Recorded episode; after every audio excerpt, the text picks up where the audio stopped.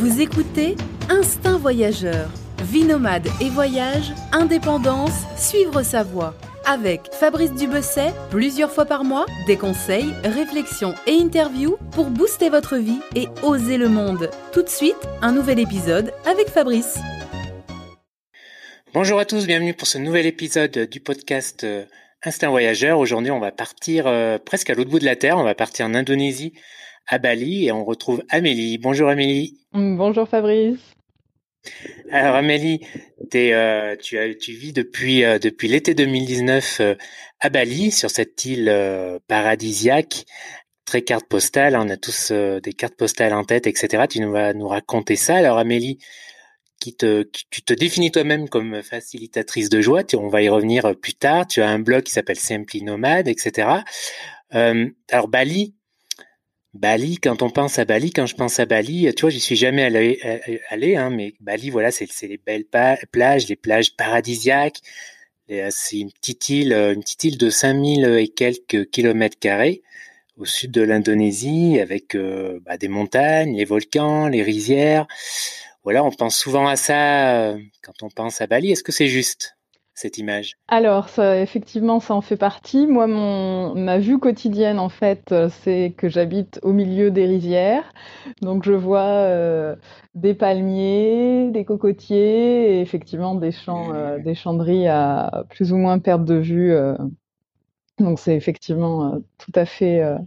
ça fait tout à fait partie de la chose. Après, beaucoup de gens pensaient que j'habitais sur la côte, mais non, je suis à une demi-heure d'une euh, d'une plage locale euh, de sable noir et à, on va dire, ouais, trois quarts d'heure, une heure du, du sud euh, qui est beaucoup plus construit et beaucoup plus touristique et, et plus, on va dire, occidental. Alors, ouais, pour un petit peu situer l'image de l'île, la capitale c'est Nampassar. Ouais. Je sais pas si je prononce bien. Denpasar. Nampassar. Donc ça, c'est sur la côte sud, donc c'est la, la, partie la plus euh, urbanisée. Mmh, c'est ça. Et c'est aussi la plus touristique. Où c'est que les, les, touristes vont Parce qu'on parle souvent de Ubud, par exemple, qui est assez... Voilà, Ubud, c'est quand même le centre. Après, c'est euh, le centre, on va dire, euh, spirituel, le yoga. J'allais dire, il y a beaucoup de temples. Bon, après, il y a beaucoup de temples aussi partout, partout dans, Bali, mais c'est effectivement plus le, spot, voilà, retraite de yoga, méditation, breathwork, enfin tout un tas de, healers, guérisseurs, c'est plus le coin. Après, à Canggu, il y a aussi, enfin, il y a beaucoup de digital nomades à, à Ubud, mais il y a aussi beaucoup de digital nomades à, à. Et effectivement, le sud, Seminyak, Kuta, euh, euh, Nusa Dua, où c'est vraiment plus des resorts, c'est hyper construit et euh, c'est pas forcément mhm. les coins où je vais. ouais, parce qu'en fait, euh, la côte, j'ai l'impression, est assez urbanisée parce qu'il y a quand même presque 4 millions d'habitants à, à Bali, c'est à peu près dans les 600 habitants, enfin habitants mètre, euh, kilomètre carré. Hein, c'est une densité assez assez élevée. Après, j'imagine que l'intérieur de l'île est assez euh, est assez vide. Ben c'est ouais, ça dépend des coins. Ubud, là, enfin moi j'ai halluciné quand j'ai visité la maison où j'habite. Je suis juste à 7 minutes du centre-ville, mais j'ai vraiment ouais, l'impression d'être en, en pleine campagne. Donc il y a quelques euh, guest house euh, aux alentours, mais ça fait quand même vraiment très très campagne. Et après il y a un centre euh, un centre-ville, mais mais c'est marrant. Enfin moi j'ai l'impression que c'est la ville. Enfin avant j'habitais à Bordeaux, mais en termes de dimension ça n'a rien à voir. Enfin c'est c'est pas du tout une une grosse ville, mais effectivement il y a un quartier où moi j'avais pas envie d'habiter où c'est beaucoup plus euh, concentré il y a des toutes petites ruelles euh, tu as quelques euh, rizières euh, au milieu mais c'est quand même beaucoup plus concentré et c'est aussi du coup plus concentré en, en moustiques parce que le fait d'habiter comme ça à l'extérieur plus à l'extérieur de la ville c'est moins construit et les moustiques ils ont plus de place et ils ont plus de place pour se faire manger par les libellules aussi. J'imagine, ouais, j'imagine. Alors dis-moi, euh, on va revenir un petit peu en arrière. Comment t'es arrivé euh, à Bali? Tu es arrivé, tu m'as dit en août 2019. Euh, pourquoi? Comment? Vas-y, raconte-nous un petit peu. Eh ben, à la base, Bali, c'était pas du tout, euh, pas du tout prévu. Donc, les six premiers mois, ouais, de mon année 2019, euh, c'était pas, euh, pas une super année. Enfin, niveau santé, j'avais des migraines à répétition, je tombais malade tout le temps, beaucoup de rhume. Donc, quand je voyageais, ça allait. Je suis partie en Inde, en Inde un mois et au Maroc, je dirais deux ou trois semaines, je crois. mais sinon, ouais, quand j'étais à Bordeaux, ça se passait pas très bien.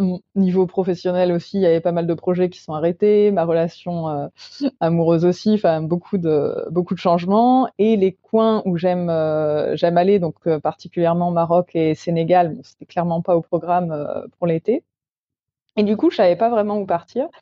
Et il y a eu une période à partir de mars, on va dire, où à chaque fois que euh, voilà, je regardais une vidéo, euh, un digital nomade que je suivais, puis qui recommençait à faire des vidéos, il était au milieu de la jungle. Je fais ah tiens, c'est intéressant, mais t'es où? S'il avait l'habitude d'aller pas mal en Thaïlande et tout, il fait ah je suis à Bali, ok. Euh, sur Instagram, je vois un, instrument très chouette qui ressemble à un, un drum, et je demande ah mais c'est quoi cet instrument? Où est-ce que tu l'as acheté? Donc la personne qui me répond à Bali. Je ouais, ok. Mhm.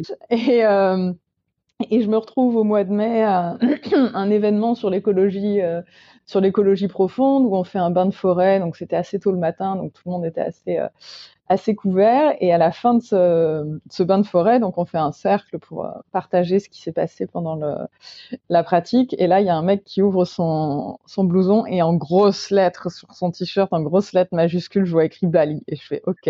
Je crois que là, quand même, il y a un truc à aller voir par là-bas. Et du coup, j'y suis partie en me disant euh, bon bah je vais passer deux mois à Bali, c'était le, le, visa touriste, et puis après voilà j'avais d'autres euh, d'autres projets, euh, notamment le Maroc. Et, ça t'a plu et tu es resté, quoi. Exactement. Ouais, ouais, je me suis fait happer. Et en plus, officiellement, mon idée, c'était deux mois à Bali, mais j'ai pas réussi à faire deux mois à Bali. J'ai fait vraiment deux mois à Ubud. Enfin, j'ai vraiment ouais, beaucoup accroché avec les. Ouais, y a, en fait, mmh. il y a une assez grosse communauté d'expats, du coup. Euh, et puis ouais, avec une autre, euh, je dirais ouais, une autre façon de voir le monde, une autre façon de de fonctionner. Euh, moi, j'avais pas genre ouais entre ecstatic dance, euh, kirtan aussi, chant de chant de mantra, euh, qui est notamment la, la, la, base de mon dimanche généralement. Et euh, mais alors, et, et, comment ça s'est passé là quand le bah tu sais hein, quand le truc est arrivé quoi le Covid là en mars 2020 t'as dû t'as dû hésiter à rentrer? Ben le j'avoue que j'ai pas tant hésité que ça à rentrer. Je quand je voyais comment ça se passait en France je me suis dit oula euh, je pense que je suis mieux là où je suis pour l'instant et, euh, et du coup donc on savait pas du tout comment ça allait euh, comment ça allait se passer et moi normalement j'avais vraiment prévu de rentrer en France. Enfin j'avais normalement un billet bon quoi bien sûr été annulé euh, fin mars. Et du coup, euh, mon, mon visa agent euh, m'a dit bah ouais si tu peux faire un visa run avant que la, la fermeture euh, des frontières soit effective ça peut être bien. Et du coup mais ça a été genre méga méga sportif parce qu'au début le premier billet que j'avais euh, le retour arrivait trop tard. Euh, donc ça fait un premier billet perdu. J'ai eu un deuxième billet perdu en arrivant à l'aéroport de Singapour parce que il y avait quatre terminals dans l'aéroport. Mon mon avion était au terminal 4 et pour aller au terminal 4, il fallait prendre un bus. Et prendre un bus signifiait sortir de l'aéroport, même si c'était dans la zone de l'aéroport, et donc faire 14 jours de quarantaine. Euh, et du coup, moi j'étais partie juste avec un petit euh, sac à dos. Euh, et mmh euh, voilà, enfin, c'était juste hors de question que je reste à Singapour. Et je me disais, enfin, voilà, en moi, je sentais vraiment que voilà, il y avait une solution. C'était juste que je la connaissais pas. Et finalement, j'ai réussi à trouver le dernier vol euh, pour Jakarta. Donc, je suis arrivée à 23h30 euh, du soir à donc à, à, Jakarta, alors que ça fermait à minuit. Et donc le lendemain, ah j'étais déjà en, en, Indonésie et, et j'ai pu revenir voilà, prendre un, un avion Jakarta Denpasar euh, et revenir. Donc c'était vraiment sportif. Ah ouais, c'était tendu en effet. Et donc tu es resté, en fait, tu es resté depuis tout ce temps en Indonésie. Voilà. Pas ressorti depuis. Je suis pas, voilà, je suis pas, je suis pas ressorti depuis. Donc effectivement, ça fait plus d'un an. Euh, donc ce qui est plutôt rare pour moi. Enfin, les dernières années, euh, voilà, je voyageais euh, même quand je travaillais avant pour une compagnie de tir contemporain.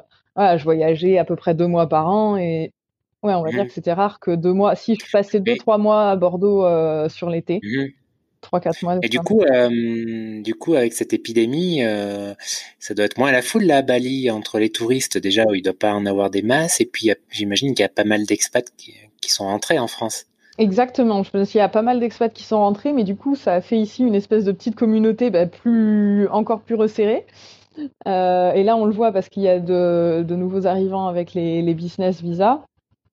Et euh, il y avait des endroits qui se qui fermaient, euh, notamment un, cinéma et studio de danse qui a rouvert là que récemment pour la pour la danse. Et du coup, on faisait de la danse avec un, une autre euh, dans le studio de la, de la facilitatrice. Et, et franchement, on s'est quand même bien fait à cette communauté plus réduite, au fait que il y a presque plus de trafic. Il y, a une certaine activité, mais en tout cas, il n'y a pas de la différence doit être importante. Ah, tu vas le ressentir. Ah, c'est fou, ouais, ouais. Et le truc, c'est qu'on s'y fait, euh, on s'y fait de ouf. Hein, quand euh, à Noël, euh, c'était un peu ouvert aux, aux touristes domestiques, donc tous les gens qui venaient de Jakarta et tout ça. Et donc la rue principale, à un moment, devenait genre, c'était pas un vrai bouchon, mais en tout cas beaucoup plus encombré. Et j'étais ah mais oui, mais en fait, avant, c'était le quotidien. Ah oui, c'était ça avant. Waouh et, euh, et, non, c'est un, un, espèce de luxe. Euh. Et surtout que là, je dirais ces derniers, mois, parce qu'il y a, quand même une période, donc je dirais entre euh, mars, enfin du coup avril, avril 2020, juillet à peu près. C'était quand même assez fermé. il y avait beaucoup de lieux qui avaient fermé, aussi des restaurants qui avaient qui avait fermé. Ça s'est rouvert de plus en plus en septembre. Euh, et puis après, c'est par phase. Enfin, il y a des fois, il y a des, il y avait, enfin, c'était pas un couvre-feu pour euh, pour tout le monde, mais genre les restaurants qui fermaient à à 8 heures. Après, honnêtement, la majorité des gens euh, mangent plutôt que que 8 heures. Et alors maintenant, c'est quoi les conditions? Là Tout est ouvert, pas de restrictions, eh pas de ben, Pas total, donc pas, ouais, clairement pas de couvre-feu en termes de circulation des gens. Euh, ouais, on peut, on peut circuler à peu près partout. Pour l'instant, ce qu'il n'y a pas, c'est, euh, c'était les grosses soirées qu'il y avait dans une, euh, dans une villa un peu à l'extérieur d'Ubud où on était à mon avis pas loin de 600 700 quand même quand c'était euh, ah ouais. c'était vraiment voilà. Et, euh, ah, et ah ouais, ouais non c'était euh... et là du coup je pense que les plus gros les plus gros rassemblements c'est à peu près une cinquantaine de personnes. Après ça dépend euh, ça dépend de l'endroit. Si c'est en extérieur c'est plus euh, c'est moins limité et après, ça dépend en fait, comme c'est très euh, très hiérarchisé au niveau euh, local, local, local, local. Tu peux avoir l'autorisation de faire des choses euh, dans un endroit et tu peux pas avoir l'autorisation à genre euh, quelques kilomètres, mais et qui est toujours autour du bout de, à quelque chose près. Là, il y a devait y avoir un événement pour un l'anniversaire de d'un ouais, facilitateur de danse euh, et plein d'autres choses euh, ce mardi. Et finalement, il fait partie d'un village où il limite euh, les rassemblements. du coup, ouais, normalement, ça devait être 40, 50%. Et comment, et comment, est la, et comment est la situation sanitaire sur l'île là? Il y a le nombre de cas. Bah, Bali, Bali c'est pas pire. C'est Jakarta, ils sont beaucoup plus touchés. Après, comme ça a été fermé super au début, et après, il y a aussi cette histoire de avant que ça arrive, effectivement, il y avait des il y avait des touristes chinois et il y a cette idée de bah, que peut-être on l'a tous euh, tous plus ou moins eu d'une façon ou d'une autre et euh, après il y a une, une campagne de vaccination pour les gens qui travaillent dans le dans le tourisme. Mais ils sont en train de d'envisager enfin il y a le président d'Indonésie qui est venu il y a il y, a, il y a, quelques semaines pour envisager une, une ouverture. Alors, je ne sais pas comment ça va se passer concrètement, de certaines zones vertes, donc Ubud, euh, où je vis en fait partie, avec deux, deux endroits, ouais, Sanour qui est sur la, sur la côte, qui est quand même déjà sur le côté assez construit, et, euh, et Nusa Dua, qui est une espèce de petite île très très très très construite aussi sur la sur la côte. Mais du coup, je ne sais pas comment ça va se passer euh, concrètement en termes de en termes de déplacement. Enfin, il faudra. Ouais, je suis assez curieuse de comment ça va se passer. Mais pour l'instant, ouais. En tout cas, euh, en tout cas, ça, tout ça prend le bon chemin, quoi. Ouais. Euh, ça revient, la vie revient un petit peu plus à la normale. Et, la, enfin, moi, j'ai l'impression quoi, on a quand même euh, globalement une vie normale. Bah, par le, ouais, on, on, doit, on est censé avoir le masque sur le sur le mmh. scooter et dans et dans certains magasins, mais après dans les rues, par exemple, c'est pas c'est pas particulièrement euh, obligatoire et, euh, et en fait sur le sur le scooter euh, moi je le faisais pas avant mais il y a, y a beaucoup d'expats qui le faisaient parce qu'effectivement enfin les fumées et j'avoue que ouais je suis il y a des fois je suis contente d'avoir le masque quand devant devant moi le scooter ou le, le, petit camion qui est devant mmh. donc et, et, et, parlons un petit peu pour changer de sujet de visa euh, tu peux venir à Bali, on peut venir à Bali avec un visa touriste. Le visa touriste, il est combien de deux mois et tu eh ben, à l'époque, ouais. alors à l'époque, euh, moi quand je suis rentrée, il y avait ce qui s'appelait visa euh, on arrival, qui te permettait de rentrer ah. 30 jours, de renouveler une fois, donc tu allais à, à l'immigration une fois. mais vraiment, et vraiment 30 jours d'ailleurs. Je m'étais fait avoir euh, parce qu'après un jour d'overstay, c'est quand même un million, euh, un million de roupies, donc un peu moins de 60 euros. Et après, il y avait ce qui s'appelle aussi le social visa qui existe aussi euh, pour six mois, où il fallait une lettre de sponsor, mais apparemment ça peut être un agent euh, aussi. Ça, c'est un visa qui existe encore. Pour l'instant, le visa on arrival là, sur les deux mois n'existe pas. Mais ce qui a été créé récemment, c'est euh, des visas business donc pour des gens, euh, des gens qui travaillent. Et ça a été ouvert un peu, mais euh, ouais, genre vraiment quelques semaines avant Noël, avant que ça referme. D'accord, mais, mais pour le visa touriste, si j'ai bien compris, tu peux venir que 30 jours et c'est renouvelable Et c'est renouvelable une fois, ouais, voilà. Mais du coup, tu peux sortir du territoire et revenir. Euh... En tout cas, tu pouvais sortir du territoire assez facilement et revenir, ce qui n'est pas forcément le, le cas actuellement. Ah, d'accord, tu pouvais, tu pouvais rester donc deux mois à la suite en le renouvelant, mais après tu pouvais rester plus en sortant juste une journée en revenant, tu avais à nouveau 30 jours et ensuite tu pouvais à nouveau le, le reconduire 30 euh, jours, euh, etc. Ouais, exactement. Et après, tu pouvais, tu pouvais faire ça euh, 12 mois sur l'année Ça, je suis pas sûr. Je suis pas sûre. Je pense qu'après, ils, ils, sont vachement plus. Euh, en tout cas, ils étaient vachement plus souples que la, la, Thaïlande, mais je sais que la Thaïlande, justement, ils ont. Ils avaient stoppé ces, ces visa run, euh, pur visa run. Après, j'ai jamais, à part, ouais, effectivement, juste avant le, le lockdown, euh, j'ai jamais fait un vrai visa run. Enfin, la première fois, je suis partie, euh, mmh. je suis repartie en France. la deuxième fois, je suis allée en Thaïlande, à Copenhague. Et donc, si tu veux rester plus longtemps, plusieurs mois, ben soit tu fais un visa social là euh, dont tu parlais, euh, mmh. voilà. il faut un contact sur place, une agence, etc., qui te fait le truc et tout, la lettre et tout. Soit un visa business, soit euh, ouais, carrément une résidence comme tu as demandé. Ouais, voilà, parce qu'effectivement, euh, moi, le visa social, et puis par euh, le, ce qui m'embêtait le plus ouais, dans le visa social, c'est que tu es bloqué six mois, entre guillemets. Bon, après, ça fait plus d'un an que je n'ai pas bougé de, la, de l'île, donc c'est assez drôle, mais, euh, mais ouais, au départ, dans mon idée, je me disais, ouais, les six premiers mois, de, dans les six premiers mois de de 2021, euh, je vais sûrement rentrer en France. Bon, je pense que ça va plutôt être pour juillet ou dans l'été, à voir comment se passe la, comment évolue la situation. Mais du coup, j'avais, ouais, j'avais pas envie de me retrouver, bon, ok, euh, dans six mois, qu'est-ce que je fais? Et de me retrouver bloqué, à peut-être pas pouvoir euh, faire de visa run selon comment ça se passe dans les pays euh, d'à côté. Donc voilà, j'ai préféré investir dans le dans le KITAS qui du coup permet d'avoir des entrées, des sorties, des sorties multiples et que aussi quand les frontières de, de l'Indonésie sont fermées, tu peux revenir. C'est euh, vraiment un visa de un visa de résident et puis ça te permet voilà sous certaines conditions de travailler aussi euh, sur place. Et, euh, ouais, comme tu me disais, c'est un visa relativement facile à avoir. Il suffit de payer en fait finalement. Ouais, voilà, à peu de choses près, voilà. c'est pratique parce que dans, en effet, dans la plupart des pays, soit il faut que tu achètes un appart, soit il faut que tu crées une société, mmh. faire un chiffre d'affaires, etc. Ou te marier, bien sûr, etc. Ouais au moins, ça a l'avantage euh, ouais, d'être simple, c'est pas mal. C'est ça. Après, voilà, il y a effectivement la création d'une société, mais qui dépend d'autres euh, d'autres sociétés. Euh, ouais, pour l'instant, c'est.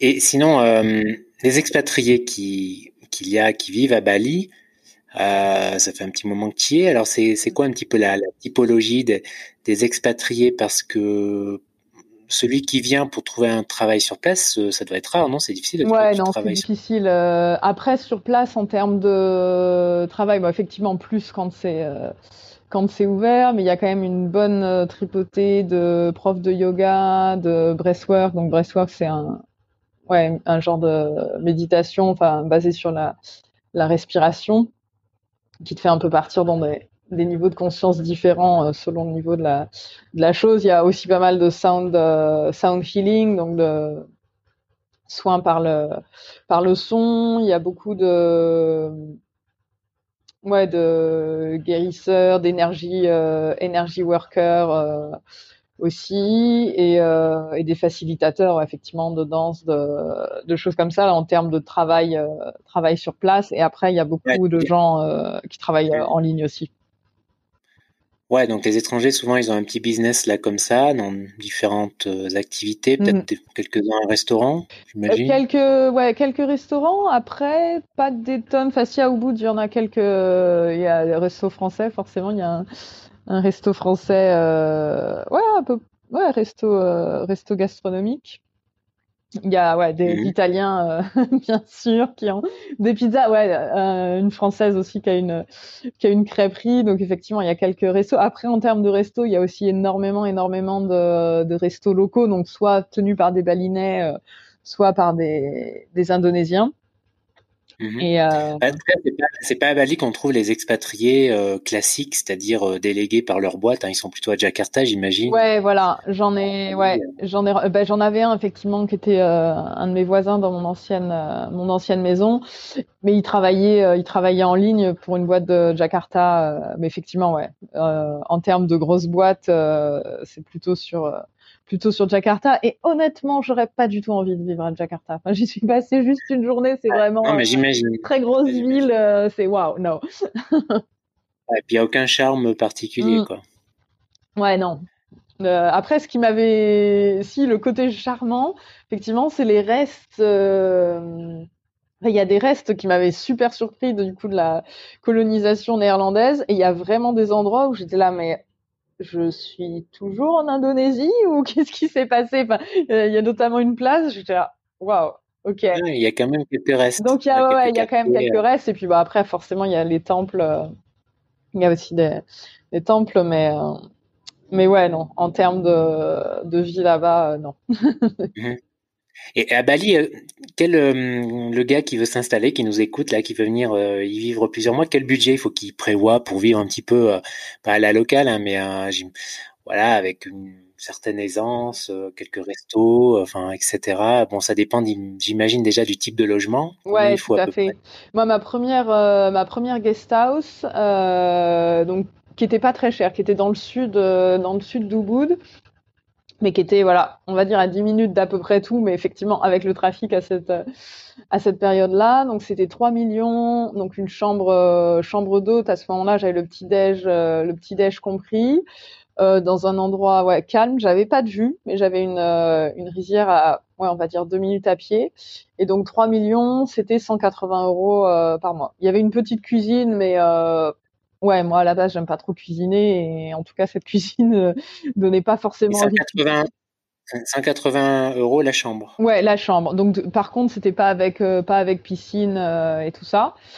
Mais voilà, moi pour ma vie plutôt active à Ubud, c'était vraiment parfait. Et il y avait, je crois qu'il y avait, ouais, il y avait quatre chambres. Et il a construit deux ou trois chambres en face. Mais il y a des périodes, enfin sur les six mois où j'ai vécu là-bas, il y a des périodes où j'étais vraiment vraiment toute seule. Après, j'ai bougé dans une, euh, un endroit qui était un centre de retraite, euh, plus à l'extérieur d'Ubud, où là, c'était carrément avec piscine, des boiseries qui venaient de maisons de Java et tout ça, qui est typiquement un endroit où j'aurais pas pu vivre euh, avec les prix, les prix normaux. Mais on l'a partagé et je crois que ça revenait à 200. Ouais, le, premier mois, on n'avait pas de coloc, donc c'était revenu un petit peu trop, un petit peu plus cher. Euh, parce que ouais, on cherchait, on devait être 6 dans la maison, puis ça, ça a fermé. Euh, donc après, on a repassé sur un autre budget, mais je crois que ouais, donc c'était 400. Je crois qu'il y, a eu un mois à 400 euros et après c'était genre 200, 250 euros. Et là, la maison où je suis, qui est totalement, enfin la maison, ouais, la maison que j'étais avant, du coup c'était une, une coloc et c'était 4 millions la chambre. Donc c'était une maison, maison récente avec une vue incroyable. Euh, avec ouais, le, le, ménage inclus, c'est aussi généralement plutôt une de base. Et 4 millions, 4 millions 5, donc ce qui fait euh, voilà 200, 250 euros. Euh, tu as assez facilement une, une chambre, euh, tu peux avoir une, une, piscine. Après, ils aiment beaucoup mettre des piscines euh, dans des endroits où tu as à peine la place de mettre une piscine. Enfin, moi, je veux du verre, je veux de l'herbe pour pouvoir me poser, pour pouvoir faire mon yoga, pour pouvoir danser. Et, euh, j'ai eu beaucoup de propositions quand je cherchais de gens euh, qui ont la piscine, mais genre vraiment entre des murs. Et euh, moi, ça, je sais que c'est pas mon truc. Mais après, effectivement, il y a des copains qui avaient ça pour 3 millions. Et si tu veux. Et moi, si je veux louer une petite maison tout, tout seul, tranquille. Euh, eh ben, c'est assez, c'est pas le plus évident. Alors moi, effectivement, j'ai, en fait, il y a des groupes euh, Facebook pour trouver des, des logements. Et, euh, et, la maison où je suis actuellement, c'est effectivement complètement ça, la petite maison euh, tranquille au milieu de, au milieu des champs. Et donc c'est officiellement une guest house, mais voilà, en fait, il n'y a pas vraiment grand-chose d'extérieur qui dit que c'est une guest house. Le ménage est pas pas inclus. Après, ils ont un petit varung, un, un restaurant donc local, pareil, qui a pas de qui pas de nom, mais qui est apparemment assez reconnu par les les locaux et mais effectivement, trouver une maison locale où après tu as besoin de payer le toutes tes factures séparées. Bon là par exemple pour le voilà, je paye aucune aucune facture en plus de de mon loyer. Donc mon loyer qui est quand même maintenant à 2 millions. Donc après c'est un prix, ça fait partie quand même des prix euh, Covid. 2 millions, c'est-à-dire? 2 millions, c'est-à-dire moins de 120 euros. Enfin c'est juste incroyable pour une maison euh, de la taille. Donc elle n'est pas immense. Sinon, mhm. une maison c'est plutôt 300 euros une petite maison Ouais, ce serait plutôt 300, même, euh, même 400. Mais effectivement, trouver une maison seule, c'est pas forcément évident. Tu vas plutôt trouver euh, une maison avec plusieurs chambres. Donc après, à toi de, de voilà choisir si tu veux des gens ou pas. Du coup, mon, mon ancien coloc, là, après six mois, il avait envie de se retrouver seul. Donc maintenant, il paye la maison pour lui tout seul. Donc il paye 400... Ouais, il doit payer 480 du coup, pour une maison avec euh, ouais, une cuisine, euh, cuisine euh, ouais, récente. Ça fait ouais, ça fait ans qu'il est. Non, il a pas. Non, on n'avait pas la piscine, mais une une swing, une balançoire. Après la piscine, je sais que j'ai jamais. Enfin, à Ubud, c'est pas forcément si nécessaire que ça, je trouve. Enfin, il y a voilà, il y a des waterfalls, mmh. cascades pas partout et des rivières et et je mmh. sais quoi. toi, quel est ton, quel est ton budget par mois? Mon budget par mois, ça aussi entre 700 euros et 1000 euros selon euh, voilà si je bouge, si là quand j'ai bougé dans la dans la maison, euh, j'avais envie de me faire un coin cosy dans le dans le salon, donc j'ai acheté euh, un matelas, des coussins, des tapis aussi pour pouvoir mettre mettre dehors et ça voilà, enfin j'allais pas demander à la famille balinaise, hey, est-ce que vous pouvez me payer le prix du loyer pour faire des arrangements que moi j'ai envie de faire? Donc et après, effectivement, c'est en vivant, euh, en vivant quand même, euh, ouais, je dirais très bien. Enfin, en faisant beaucoup, euh, beaucoup d'activités, ouais, les restos.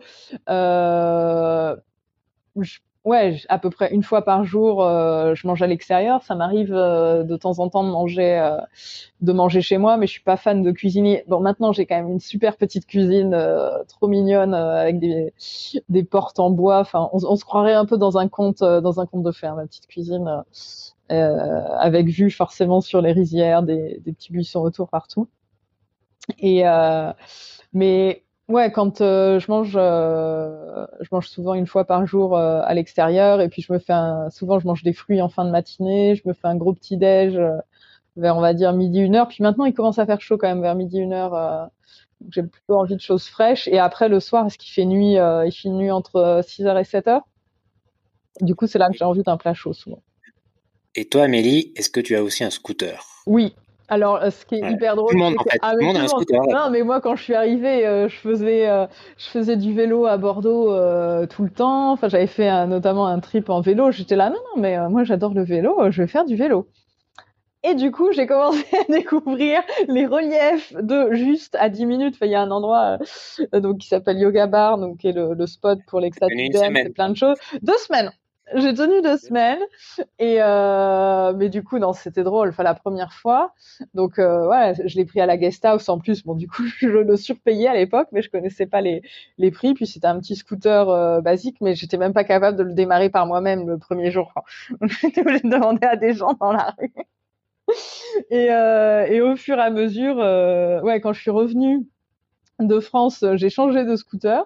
Donc, enfin, juste, j'étais à la même guest house, j'ai demandé la même chose et j'en avais un, mais qui était déjà ouais, plus stable, plus euh, plus agréable à conduire. Et euh, et là, je, je suis passée au, au niveau au-dessus. Euh, bah après le ouais après le lockdown, en fait, un de mes copains euh, est reparti en Europe et, euh, et je comprenais pas. Enfin, il était hyper enthousiaste par rapport à ce scooter. J'en sais hyper stable, machin. Jusqu'au moment où je l'ai conduit, j'ai fait ah oui, en fait, je comprends. tout, le monde a, tout le monde a son budget scooter, quoi. Ouais, c'est ça. Moi, je paye, euh, c'est un peu moins de, ouais, 50, 50 euros, je crois, à peu près. Après, il y a aussi des gens euh, qui utilisent que des Gojek. Donc, les Gojek, c'est euh, l'équivalent de Uber euh, local. Donc, ils sont effectivement en, scooter euh, ou en voiture. Du coup, euh, si besoin, là, j'ai une pote, il pleuvait pour rentrer chez elle, c'était genre même pas 10 minutes. Elle fait, ah, mais je vais prendre une voiture. Ah bah oui, effectivement, pourquoi pas? mais, euh, mais effectivement, c'est plus stable. Enfin, c'est plus. Moi, je trouve ça plus souple, effectivement, de bouger en scooter. Et puis surtout maintenant, euh, sans, sans vraiment beaucoup de trafic, euh, c'est quand même, ouais, c'est quand même pratique. Mmh. Et qu'est-ce que tu aimes le plus à Bali, Amélie? Je veux dire en dehors, en dehors bien sûr des paysages, en dehors de la plage, enfin, en dehors un petit peu de, de, de la qualité de vie. Euh, qu'on peut avoir euh, en Indonésie ou dans les pays de la région. Qu'est-ce que spécifiquement à Bali, pardon, tu, apprécies? Il y a, je crois que vraiment le premier truc qui m'a scotché à Bali, fallait, euh, après les deux mois, je me disais ouais, Ubud, je veux que ce soit ma base au moins pour pour six mois de l'année. C'est vraiment cet esprit de, de communauté, donc qui est effectivement très présent chez les Balinais, donc avec les différents différents villages et tout ça, et qui du coup se répercute aussi euh, dans la communauté euh, d'expats. Et du coup, je me disais, mais euh, en gros, je m'en fous des gens euh, qui sont là. Enfin, effectivement, il y a des personnes que j'avais envie de revoir, mais que voilà, vraiment cette espèce de ouais d'énergie et de, et de ouais vraiment ce sentiment de de communauté avec des événements euh, voilà qui te rassemblent notamment ouais, le, particulièrement là le dimanche avec Ecstatic Dance le matin et, euh, et Kirtan le soir. Enfin c'est après voilà c'est pas non plus euh, tout le monde tout le monde mais il y a vraiment ce, cet esprit de communauté. Je crois que c'est vraiment le truc le truc qui fait que je reste à Bali et le truc qui fait que je reste à Ubud aussi parce qu'effectivement je je bouge pas tant que ça à l'extérieur. Et j'ai voilà enfin là ouais ça fait genre deux mois je crois que j'ai pas passé une nuit ailleurs que chez moi en fait, ouais, c'est forcément pour celui qui nous écoute, ça doit être un petit peu abstrait ce que tu dis. À mon avis, j'imagine que c'est le genre de truc qu'il faut vivre. Euh, oui, exactement. Et effectivement, tout le monde. Euh, enfin, moi, je suis quand même quelqu'un de ouais, plutôt très extraverti et très social. Euh, après, il y a aussi, ouais, j'ai aussi des potes qui euh, sortent pas trop de chez eux et, et qui s'y plaisent, qui s'y plaisent quand même. Et, après, il y a aussi quelque chose que j'apprécie énormément par rapport à des endroits où je suis allée, comme au Sénégal ou en Inde. Euh, genre, si j'ai envie d'aller sur la plage, par exemple, une après-midi, ben, je, vais juste prendre mon scooter, aller sur la plage une après-midi, et je vais pas me poser la question de euh, waouh, donc je vais être la seule femme sur une plage en maillot de bain, euh, genre c'est dangereux, genre je devrais pas faire ça je vais forcément avoir des mecs qui vont me sauter dessus. Et, euh, non, en fait. Et, tu, ouais, je peux croiser des balinés, mais ça va toujours être dans une, ouais, une super, euh, super bonne énergie. Et, euh, et c'est juste, ouais, tellement, mais tellement reposant. Enfin, j'avais, presque oublié ce, ce truc-là, mais c'est vraiment tellement reposant. Et, et après, je trouve qu'ils ont aussi quand même beaucoup une espèce de de joie de vivre, une sympathie à la, la famille avec qui euh, donc qui sont propriétaires de ma maison. Enfin, à chaque fois qu'il y a des cérémonies, donc ce qui arrive à peu près, euh, on va dire toutes les semaines, minimum plus les choses particulières et, hyper souvent, ils me donnent des bananes, des petites confiseries faites euh, faites maison, enfin de la nourriture. De, Ouais, non, c'est c'est vraiment chouette. Et ils ont toujours, ouais, toujours le, le sourire. En plus, enfin, pour rentrer, pour rentrer dans la maison, euh, enfin le soir, donc ils ont l'habitude de fermer la porte. Au début, j'étais un peu gênée qu'ils m'ouvrent la porte, mais après, en même temps, je me suis dit, oui, ils voient bien que mon scooter est pas là, donc je ne suis pas rentrée vu que j'ai pas dit que. Et en fait, à chaque fois, ils viennent ouvrir la porte. Enfin, en deux mois, j'ai jamais ouvert la porte de la maison le soir quand je rentre. Quand je suis là, oh. ouais, non, c'est Ouais, ils sont très accueillants. Très accueillants. Très... Un peu l'image, euh, c'est un peu l'image qu'on a. Hein. Ouais. Mais euh... Ils sont bouddhistes, hein, c'est ça à Bali? Ils sont? Bouddhistes. Alors hindou. En fait, mais alors ce qui est hyper drôle, c'est que c'est un hindouisme, un hindouisme balinais euh, qui existe nulle part ailleurs. Et euh, et c'est aussi un des trucs qui est différent de l'Indonésie de où c'est majoritairement euh, musulman. Et, euh, et, du coup, il y a cette habitude euh, bah, des offerings, euh, donc les offrandes euh, tous les jours. Et puis il y a aussi des, des cérémonies pour pour tout en fait. Il y a une cérémonie pour les couteaux, il y a une cérémonie pour les scooters, et, et il y a donc des, des choses hyper hyper particulières. Oh, bien sûr, il y a la cérémonie pour les récoltes pour le riz, puis il y a aussi pour certaines certaines euh, cérémonies, là, il y a quelque chose tous les six mois là, entre Galungan et Kuningan. Donc ça, c'est euh, pendant dix jours. C'est le premier euh, premier mercredi. Et en fait, c'est le, le, retour des ancêtres. Donc là, là actuellement, les rues, elles sont magnifiques. Il y a des espèces de ce qui s'appelle des panjors, des grands des grands mâts, donc avec des ouais, des genres de décorations et d'offerings, donc pour vraiment accueillir les, les ancêtres. Et il y a Kuningan qui est la, la, pendant à la fin de ces, ces dix jours, donc il y a une autre une autre célébration. Et après, en termes de célébration, il y en a quand même une qui est vraiment, vraiment particulière et que, ouais, j'ai eu la chance de vivre deux fois déjà, qui s'appelle Niepi. Donc, c'est le, le, jour du silence. Donc, ça, je crois que, ouais, mais c'est vraiment un des rares endroits euh, du monde où c'est pratiqué. Et donc, bon, maintenant, euh, avec la situation actuelle, c'est moins, moins original, mais en tout cas, déjà avant, le, il fermait l'aéroport. Genre, c'est le jour du silence, donc pas de travail, pas de lumière, et vraiment, c'est euh, genre ville morte. Et en fait, l'idée, c'est que euh, il y a donc ouais, ça fait deux ans que ça se ça se fait pas, mais avant donc tu as des parades avec les ogo qui sont des énormes énormes géants euh, réalisés par chaque village. Et donc qui sortent et l'idée c'est de faire suivre les, les mauvais esprits. Et donc Niepi ce jour du silence c'est en gros euh, Ouais, c'est un côté un peu enfantin. Je trouve ça assez drôle de tout le monde se cache. Comme ça, les monstres, ils passent après et ils voient personne et ils descendent pas sur l'île. Et, euh, je trouve que juste, euh, voilà, de ce, un jour de silence pur, donc il n'y a pas, il a pas Internet non plus. Euh, T'es pas censé utiliser l'électricité. Après, effectivement, tu vas pas débrancher ton frigo, mais par contre, pas laisser de, de lumière le soir. Donc le soir, c'est quand même à, à 6 heures, donc plutôt mettre voilà des, des bougies euh, et du coup le ciel étoilé est juste euh, encore plus beau que, que d'habitude et, euh, et l'idée ouais c'est si les gens ont envie de jeûner ça fait partie de la, la chose à la base mais c'est vraiment en tout cas voilà silence méditation et... tu penses que hum, tu penses que la vie à Bali c'est fait pour tout le monde? Pas forcément. Après, si, euh, alors en termes de son, moi j'ai quand même beaucoup de beaucoup de chance là où là où j'habite. Mais euh, mais d'ailleurs, ouais, moi mes trois premières nuits, en fait, j'étais dans une guest house euh, sur un grand boulevard, donc dans Ubud où c'était quand même vachement construit et tout, et j'étais là, mais Comment ça Les gens, ils trouvent que c'est reposant? Euh, il y avait donc une famille balinaise qui habitait en plus de la famille du propriétaire, donc il y avait des scooters euh, toutes les 15 secondes qui bougeaient. Il y avait un gamin avec ses bruits, ses jeux sonores et tout. J'étais là, euh, je suis allée manger du coup sur le grand boulevard. J'étais non, il doit y avoir autre chose. Là, il y, a un truc.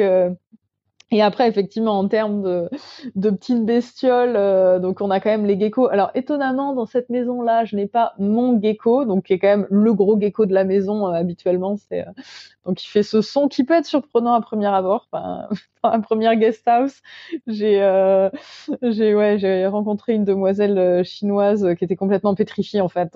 donc elle, elle, avait du mal à parler anglais et enfin elle, elle m'a je lui ai montré des photos parce que j'étais sûre que c'était un gecko. Elle était yes yes four legs, like, et euh, vraiment super effrayée. Et du coup, là, j'avoue qu'en termes de, de bébête, j'ai pris un, un cran au-dessus en vivant au milieu des rice fields, parce que bien sûr, dans les rice fields, tu as quand même des rats.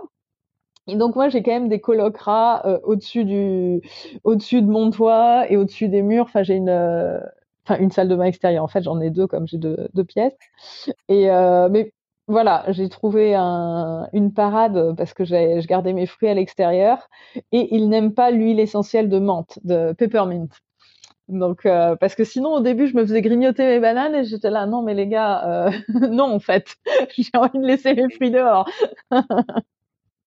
et, et pour, pour, revenir un petit peu à ma, ma question, euh, est-ce que tu connais, enfin, j'imagine que tu, tu connais, tu as connu des, des, des étrangers qui, qui n'aimaient pas, qui sont peut-être repartis en France, que pour quelles raisons, pourquoi, voilà, mmh. derrière la carte postale un petit peu, est-ce que certains ne se font pas à Lille Pourquoi? Est-ce que tu as déjà un petit peu discuté Ouais, pour l'instant, enfin effectivement là les deux, enfin il y a, ouais, je connais un Français qui est rentré mais qui a qu'une envie, c'est de de revenir de revenir ici.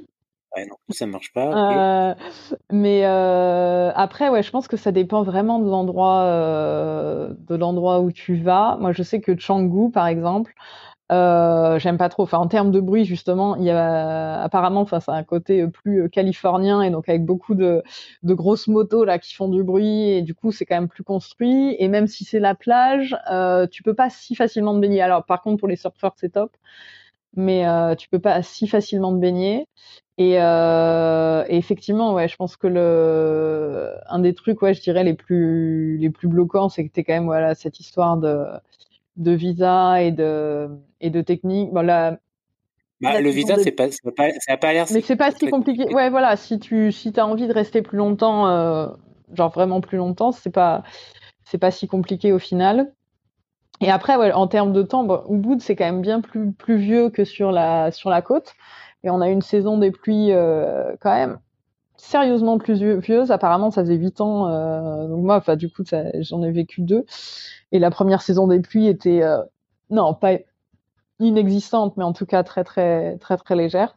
Mhm. Effectivement, ouais, le, le, temps, ça peut être un, ça peut être un mais. Euh... Mhm. Et puis si tu as une famille, des enfants, peut-être que ça doit être un peu compliqué parce que j'ai lu que l'école, c'était genre 10 000 euros par an. Ouais, après, les, les, familles, la majorité des familles que je connais ici sont justement ici pour être hors école et euh, euh, hors de l'école. Enfin, de l'école euh, pure, habituelle, et en plutôt des pratiques qui s'appellent unschooling, donc où l'enfant apprend, apprend par lui-même. Je sais qu'il y a une école, la Green School, donc ouais, je connais pas les tarifs, mais où c'est une école, voilà, vraiment alternative, où les enfants sont vraiment en contact de la nature. Enfin, j'ai pas, j'ai pas trop creusé la, la chose, mais moi, ça m'a fait penser à un lieu que j'avais découvert à Auroville, qui était vraiment voilà dans ce genre de dans ce genre de pratique. Mais effectivement, je pense qu'en école en école pure, genre école, euh, je sais pas s'il y a une école française d'ailleurs, je suis pas sûre. Mais c'est plutôt ouais en, type d'école euh, d'école alternative. Euh, d'ailleurs, plus même autour de autour d'Ubud et après aussi des voilà ce qui s'appelle unschooling et où du coup il n'y a pas d'école à payer parce que c'est l'enfant fait mmh par, par lui-même avec voilà le soutien des parents et d'autres facilitateurs, profs et autres. Mais euh. là, je pensais à, pour changer de sujet, je pensais à, des vidéos, des images que que tu as peut-être vues, que certains ont déjà vues, tu sais, genre, euh, je me rappelle, je crois que c'était à Bali, hein, une nana là qui filmait, elle était en paddle et elle, faisait du paddle au milieu de plastique. Ouais. Alors est-ce que ça, ah, c'est une réalité, c'est rare une réalité et du coup, particulièrement à la saison des pluies où tout remonte. Mais effectivement, ouais, dans les Notamment, le petit varong de ma famille, il y a aussi énormément de choses, euh, tout en plastique. Et, euh, et ce qui est assez fou, c'est qu'il y a énormément de temples, euh, voilà, des rivières sacrées, où tu as des temples organisés autour d'une cascade. Donc, avec vraiment ce respect de l'élément eau. Et de l'autre côté, voilà, les déchets, les déchets partout. Effectivement, c'est clairement une réalité. Là, récemment, je suis allée dans une une waterfall euh, et sur la voilà, au milieu de la jungle, c'était vraiment un tas de détritus quoi. J'étais là mais ah mmh. Et, mais euh, d'où ça vient exactement? C'est que le système de canalisation, traitement des déchets, il y, a rien, ou alors c'est vraiment les gens, les gens qui jettent? Ouais, voilà, les gens jettent. Voilà, je dirais que c'est les deux. Les gens jettent, et après justement avec cette organisation là de par village. Donc il y a des villages. Alors je sais pas s'il y a vraiment des villages où ça trie vraiment. La dernière fois justement, j'ai vu le camion de déchets du, du village ici et j'ai fait bon, ok. Donc il y avait tout mélangé, les offerings, les plastiques, enfin tout était euh, tout était ouais, quoi. Et, euh, et après il y a donc mais il n'y a pas de recyclage vraiment organisé. Là où j'étais, euh, ouais, ma première guest house, en fait, ce qu'ils faisaient pour le plastique, c'était de le brûler. Donc il avait un espèce de genre de four à pain, enfin l'équivalent d'un four à pain ou d'un four à pizza, et c'était son truc pour brûler le brûler le plastique. Donc euh, voilà. Euh, et là où j'étais là où j'étais avant, il y a une structure, mais voilà qui je sais pas s'il y a des balinets. Je pense que les restaurants peuvent euh, peuvent le payer, mais je pense pas que de, beaucoup de particuliers euh, balinés euh, le payent. Et c'est un truc qui s'appelle Eco Bali qui font justement de la récupération de déchets, mais des les déchets non non organiques et et séparés. Et après, il y a une, euh, une initiative là assez récente qui s'appelle euh, Plastic for Rice, où l'idée c'est vraiment de récupérer voilà tous les tous les plastiques et d'échanger. Euh, alors je sais plus le, le ratio, mais en tout cas, tu échanges voilà, des sacs de, de déchets mmh. plastiques contre du riz. Et je pense que voilà, doucement ça ça se fait, mais il y a aussi, enfin j'en discutais avec un, un copain hongrois euh, et il y a aussi ce côté euh, patriarcal et que les anciens ont le savoir et que même si voilà ça vient euh, des plus jeunes, ah oui mais on pourrait faire ci, on pourrait faire ça, c'est pas forcément voilà les méthodes sont pas forcément. mais concrètement, euh, moi, si je vais à une plage dans un endroit assez bondé, je peux vraiment nager et trouver parfois du plastique. Enfin, je, j'ai du mal à m'en rendre compte. actuellement, pas rare. ça. Enfin, moi, là où je vais, euh, la plage où je vais, euh, j'en trouve un peu. Et il y a un truc aussi euh, qui est du coup agaçant. Donc, ben, tu effectivement les, offrandes. Et dans les offrandes, des fois, tu as des trucs en plastique. Des bonbons, des petits gâteaux, des trucs comme ça, ou des emballages plastiques, ou même des pailles. Et, euh, du coup, je suis là. Hmm, ok, alors généralement, voilà, je ramasse une bouteille ou deux, mais c'est euh, c'est une micro euh, une micro goutte d'eau et euh, mais après voilà vraiment nager purement dans, ouais j'allais dire nager purement dans du plastique non. Mais par contre je me souviens d'avoir été à Nusa Penida donc une une île euh, sur la sur la côte donc où on peut quand même nager avec les Raimanta hein, ce qui était un de mes rêves de rêves de gosse. Mmh, effectivement au début on s'est mis à l'eau et on était, alors, c'est pas, ouais, c'est un peu au large, c'est pas super au large, mais c'est un peu au large. Effectivement, il y avait des morceaux de plastique euh, d'emballage et tout qui étaient là, et j'étais là, what? Et du coup, je sais pas si c'est genre juste des gens qui les ont jetés euh, depuis un bateau ou si ça vient de plus loin ou probablement les deux. en tout cas, euh, imaginons que ça, espérons que ça va pas trop se détériorer de ce côté-là, hein, parce que c'est c'est chaud là. Il bah, faut dire qu'en temps normal, j'ai lu qu'il y avait 12 millions de touristes quand même par an. Ouais, c'est ça. Beaucoup. C'est quand même mm. fois, trois fois la population quand même. Mm. C'est pas mal. Ouais, ouais. C'est pas mal. Et euh, là, on a parlé un petit peu de. Enfin, tu m'as dit pourquoi tu aimais Bali. Est-ce que, bon, à part ce côté-là dont on vient, dont vient, dont on vient de parler, il y a d'autres côtés que tu, que tu n'aimes pas dans ta vie à Bali? Ben, je crois que je m'y suis fait hein, à ceux que, ceux que je n'aime pas. Effectivement, celui qui me dérangeait le plus, c'était vraiment ce, ce côté du trafic qu'on n'a pas du tout, euh, pas du tout actuellement. Euh... Et après, euh, non, même en termes de consommation, parce que ça fait quand même longtemps qu'il y a des communautés euh, d'expats et tout ça. Et, euh, et, moi, à la base, quand j'étais en France, c'est ah, même quand je voyageais, j'essayais d'être le, plus possible zéro déchet. Au début, enfin voilà, je connaissais pas les, les endroits et, euh, et finalement même au, marché, enfin voilà, même dans les, les endroits locaux, euh, voilà, j'ai toujours mes sacs, euh, mes sacs perso euh, en tissu. Et puis il y, a, y, a, y a une ou deux, ouais, une ou deux épiceries, épiceries en vrac, bon, qui, je pense, vivotent. Mais, euh, mais du coup, ouais, j'arrive aussi à avoir cette, euh, cette consommation-là. Et pareil, dans les. Enfin, je, ouais, je fais jamais de, de delivery euh, à la maison, notamment, euh, notamment pour ça. Puis je suis quand même très près du centre-ville. Mais maintenant, même quand je vais chercher à, à manger en, dans des restos euh, pour ramener chez moi, euh, je fais dans mes propres tupperware et, et, à chaque fois je suis là, non, petit dac plastique, donc pas de plastique, parce qu'effectivement, ouais, le, le coût du plastique est vraiment très très facilement euh, donné. Après, c'est aussi utile à la saison des pluies d'avoir euh, certaines poches plastiques pour protéger mmh. tes, tes, affaires. Mais, euh, mais je dirais, ouais, ouais, pour moi, effectivement, les deux, les deux plus gros points noirs, c'est effectivement le, le trafic et, euh, et, le plastique. Et du coup, un truc qui est aussi lié au, au plastique. Donc, l'eau, euh, l'eau est pas, est enfin, l'eau courante est pas buvable. Donc, moi, à la maison, j'ai un, j'ai un filtre, un filtre à eau et bizarrement, je l'avais pas ramené. Enfin, je crois que je l'avais ramené les deux premiers mois où j'étais ici, mais ma paille euh, filtrante, la euh, Life Straw. Donc, effectivement, à chaque fois que je suis à l'extérieur de, de parce que après, il y a aussi beaucoup d'endroits, que ce soit dans les restos ou les salles de yoga et tout ça, il y a, il y a de l'eau à proximité, enfin, ouais, distribution, on va dire, euh, gratuite. Mmh. Et ça, je sais que ça fait partie des trucs. Hein. Ok, bon, si je veux de l'eau, il faut que j'achète, euh, faut que j'achète un truc en, en plastique. Ou alors j'en transporte. D'accord. Et, et autre point, est-ce que est-ce que c'est facile de se faire des amis indonésiens? Ben, indonésien, pas, pas forcément. Après, là où c'est. Donc, il y en a effectivement qui parlent plutôt bien, bien anglais, mais quand même le bahasa indonésien pour vraiment, euh, pour vraiment réussir à, à, connecter, avoir des amis vraiment indonésiens, ouais, je pense que c'est quand même plus, plus important. Après, moi, pour l'instant. C'est seulement la.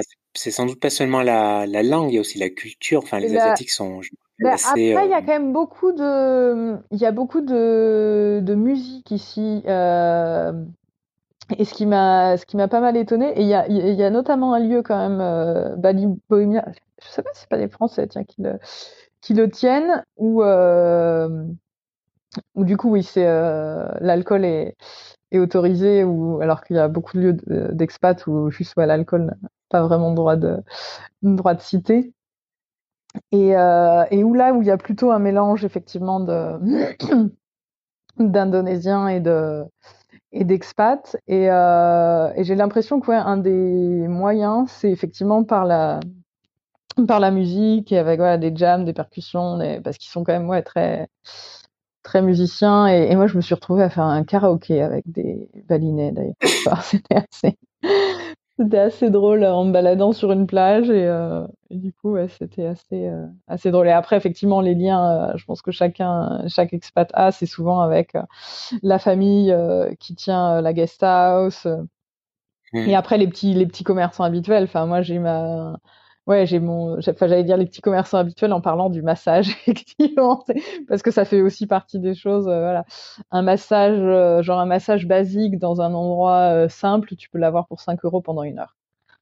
Et avec mmh, quelqu'un de vraiment, voilà, vraiment super qualifié. Après, il y a des endroits différents de, voilà, différents, de différentes gammes, mais ouais, même si tu montes un peu en gamme, ouais, là où je vais régulièrement, c'est ouais, soit c'est petit à 5 euros, soit Ouais, on doit être sur du, ouais, même pas 15 euros, quoi. Pareil, une heure, enfin, ouais.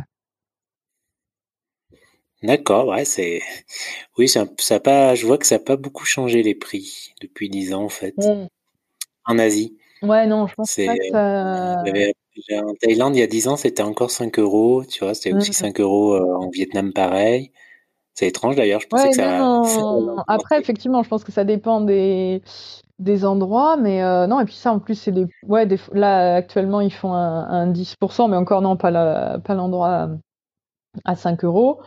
Mais euh, en Thaïlande, ouais, enfin quand je suis allée deux semaines à, à Kopangan, j'avais trouvé que c'était quand même ouais, plus cher en termes de. Enfin, en tout cas, ce que j'avais notamment en termes de, de logement et de. Ouais, même de nourriture au final. Moi, j'étais vraiment dans le coin de.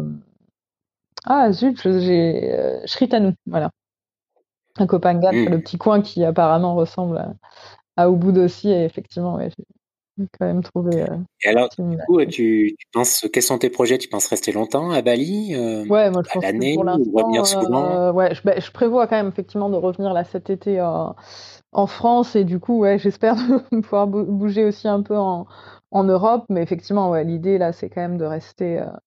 De rester à Bali, et puis d'explorer un peu plus l'île, parce qu'effectivement, je suis très, très, très casanière à, à Ubud. Enfin, je, je, fais beaucoup d'activités à, à Ubud, mais effectivement, je, je suis restée beaucoup à Ubud. Bon, j'ai bougé quand même un peu à ouais, Nusa, Nusa Lembogan. Découvrir d'autres coins de l'Indonésie. Ouais, et de, oh, et même de Bali, juste. Même de Bali. Enfin, il y a Munduk, là, dans la, dans le centre, avec les montagnes. Enfin, il y a une, une communauté, euh, ça s'appelle Eco Community, où c'est, ouais, un centre de retraite, camping en version un peu luxe mais toujours dans la dans la nature. Enfin, j'ai pas j'ai pas exploré. Il y a le au nord aussi, euh, Lovina. Il y, a, il y a Ahmed aussi qui est un endroit bah, très bien pour la la plongée. Beaucoup beaucoup de freediving aussi, qui est pas forcément mon truc pour le peu que j'en ai testé.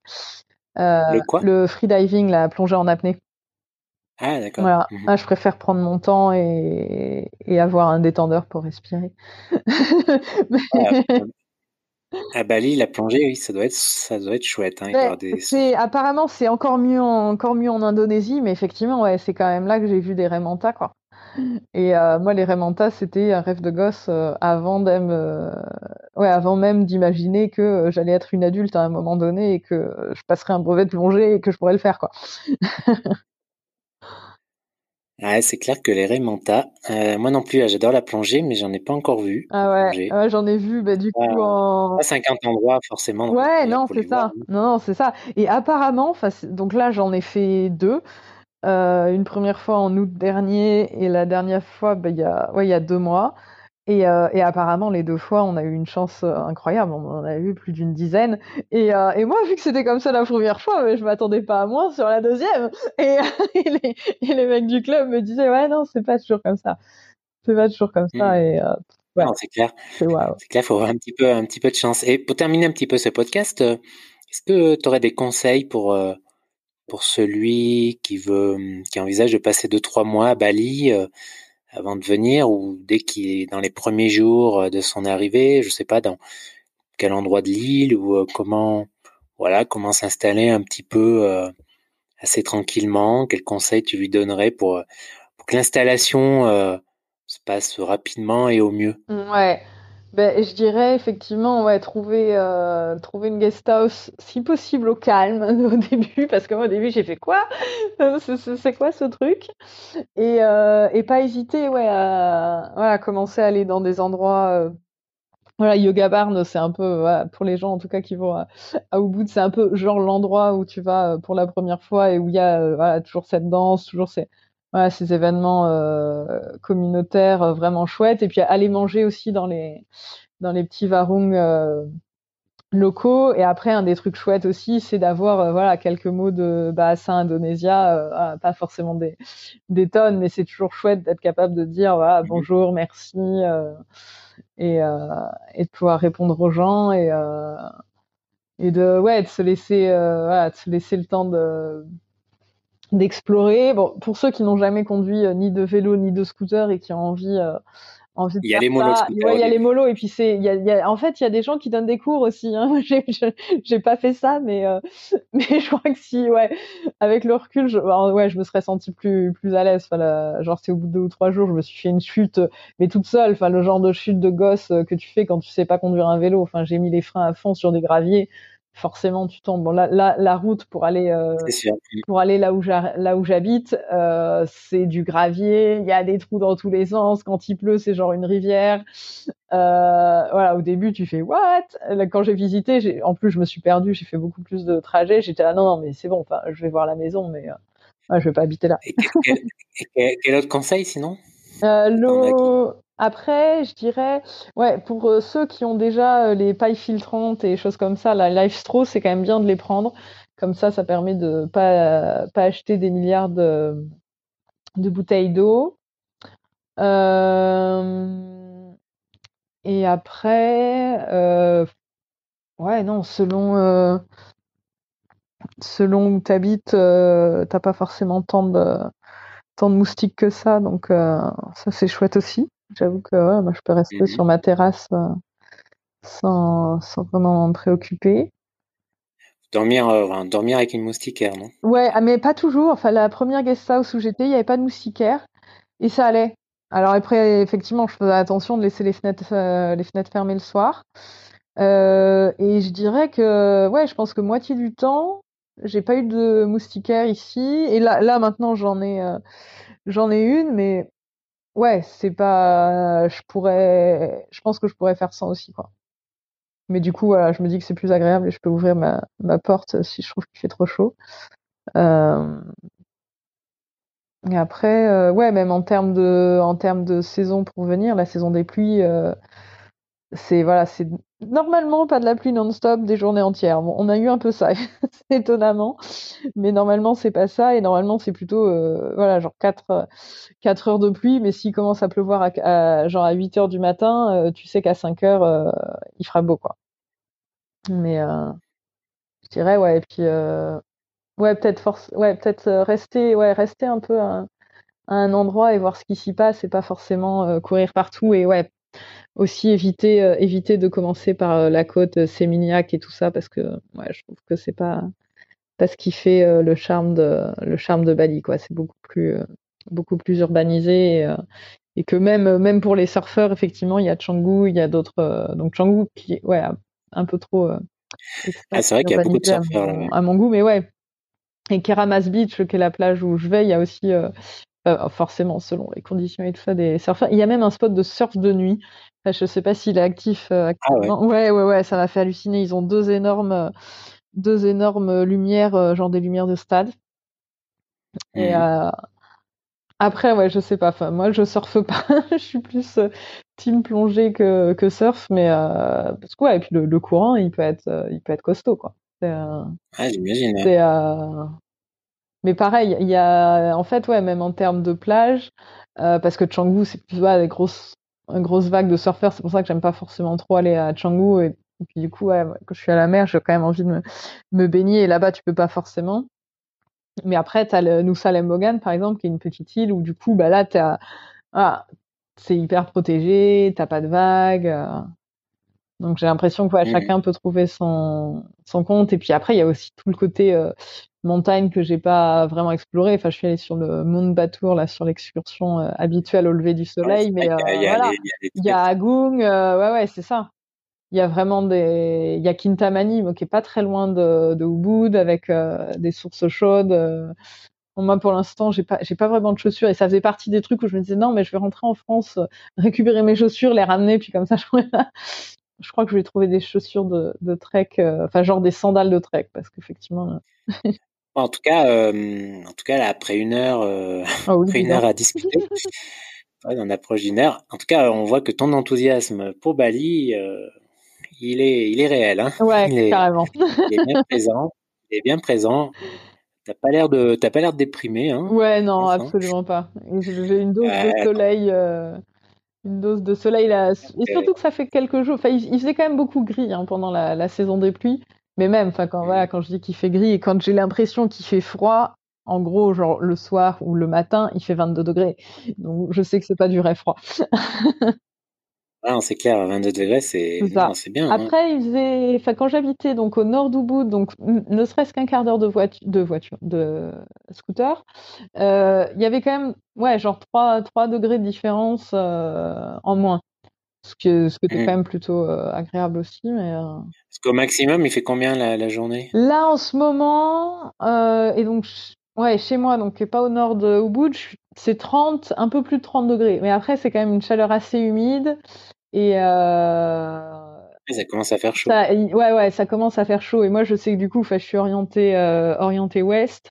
Euh, rester sur la terrasse aux heures les plus chaudes, s'il n'y a pas de nuages et pas de vent, euh, ça devient quand même chaud. Donc, j'ai pas d'air conditionné. Mais après, le peu que, ouais, j'en ai eu pendant six mois, mais je l'utilisais pas.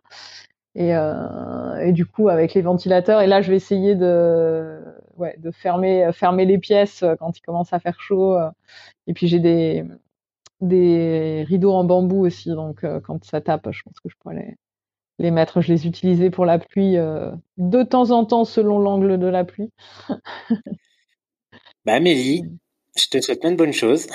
Merci. Pour, le, pour les prochains mois. merci pour pour cette heure, à, pour ce bavardage euh, sur, euh, sur ta vie, sur la vie à Bali. Merci à euh, toi. Ça donne envie. C'est clair que ça donne envie de venir y passer au moins deux, trois mois. Ouais, hein, je comprends. C'est clair. J'espère que cette année, en tout cas, ça sera un peu plus facile à partir de cet été, les choses. ouais. Je pense. Potentiellement, oui. En tout cas, pour l'instant, c'est ce qui est, ouais, ce qui est au programme. En tout cas, je peux mettre le, l'adresse de ton blog dans la description si jamais les gens veulent te contacter pour te poser des questions. Hein, pourquoi Tout à pas fait. Ouais, ouais, avec plaisir. J'imagine que ça sera avec plaisir. Et puis, bah, je te souhaite plein de bonnes choses. Euh, plein de bonnes choses. Euh, plein de bonnes choses. Je sais pas comment on dit. Euh, est-ce qu'il y a une expression qu'on dit à Bali pour te souhaiter, pour souhaiter bonne route? Je sais pas, quelque chose de positif. Ouais, bonne route, c'est la mat Jalan. Jalan, c'est marché. Et, euh, et oui, et ça me fait penser à un truc que j'adore dans les, les, termes comme ça de Bahasa Indonésia. Pour dire attention, c'est hati-hati. Et hati-hati, ça veut dire cœur. Donc je trouve ça quand même euh, très, ah très chouette. C'est le même mot. Ouais, ils ont beaucoup. En fait, euh, j'ai découvert récemment que le pluriel, c'est euh, le pluriel, c'est double c'est doubler le mot. Donc en fait, quand tu dis attention, tu dis plutôt cœur, si on faisait une traduction littérale en français. Donc je trouve ça très, très chouette. Ouais, ça a l'air joli à entendre en tout cas mm. le le baliné. C'est ça le baliné Ouais, alors non, moi le, ce que j'apprends c'est le bassin Indonésia. Effectivement, il y a aussi moyen d'apprendre le baliné, mais euh, mais ouais, euh, one thing at a time. je vais commencer euh, parce qu'effectivement, c'est ouais, il y, y, a beaucoup de sons auxquels on n'a pas forcément l'habitude. De... Ouais, des hang, il y a beaucoup de. mais c'est ouais, c'est pas si compliqué que ça en y allant au fur et à mesure. Mais là, là maintenant que je commence à avoir quelques mots, je suis capable de dire quelques mots. Mais après, quand les gens me répondent, je suis là, hum, euh, c'est des kits. Donc c'est des kits, c'est juste un peu. Euh, Très bien, bah écoute, plein de bonnes choses et puis euh, bon, profite bien de profite bien de Bali et de tout ce que cette île offre. Ouais, il y a encore plein de choses à découvrir. À bientôt. À bientôt. Merci.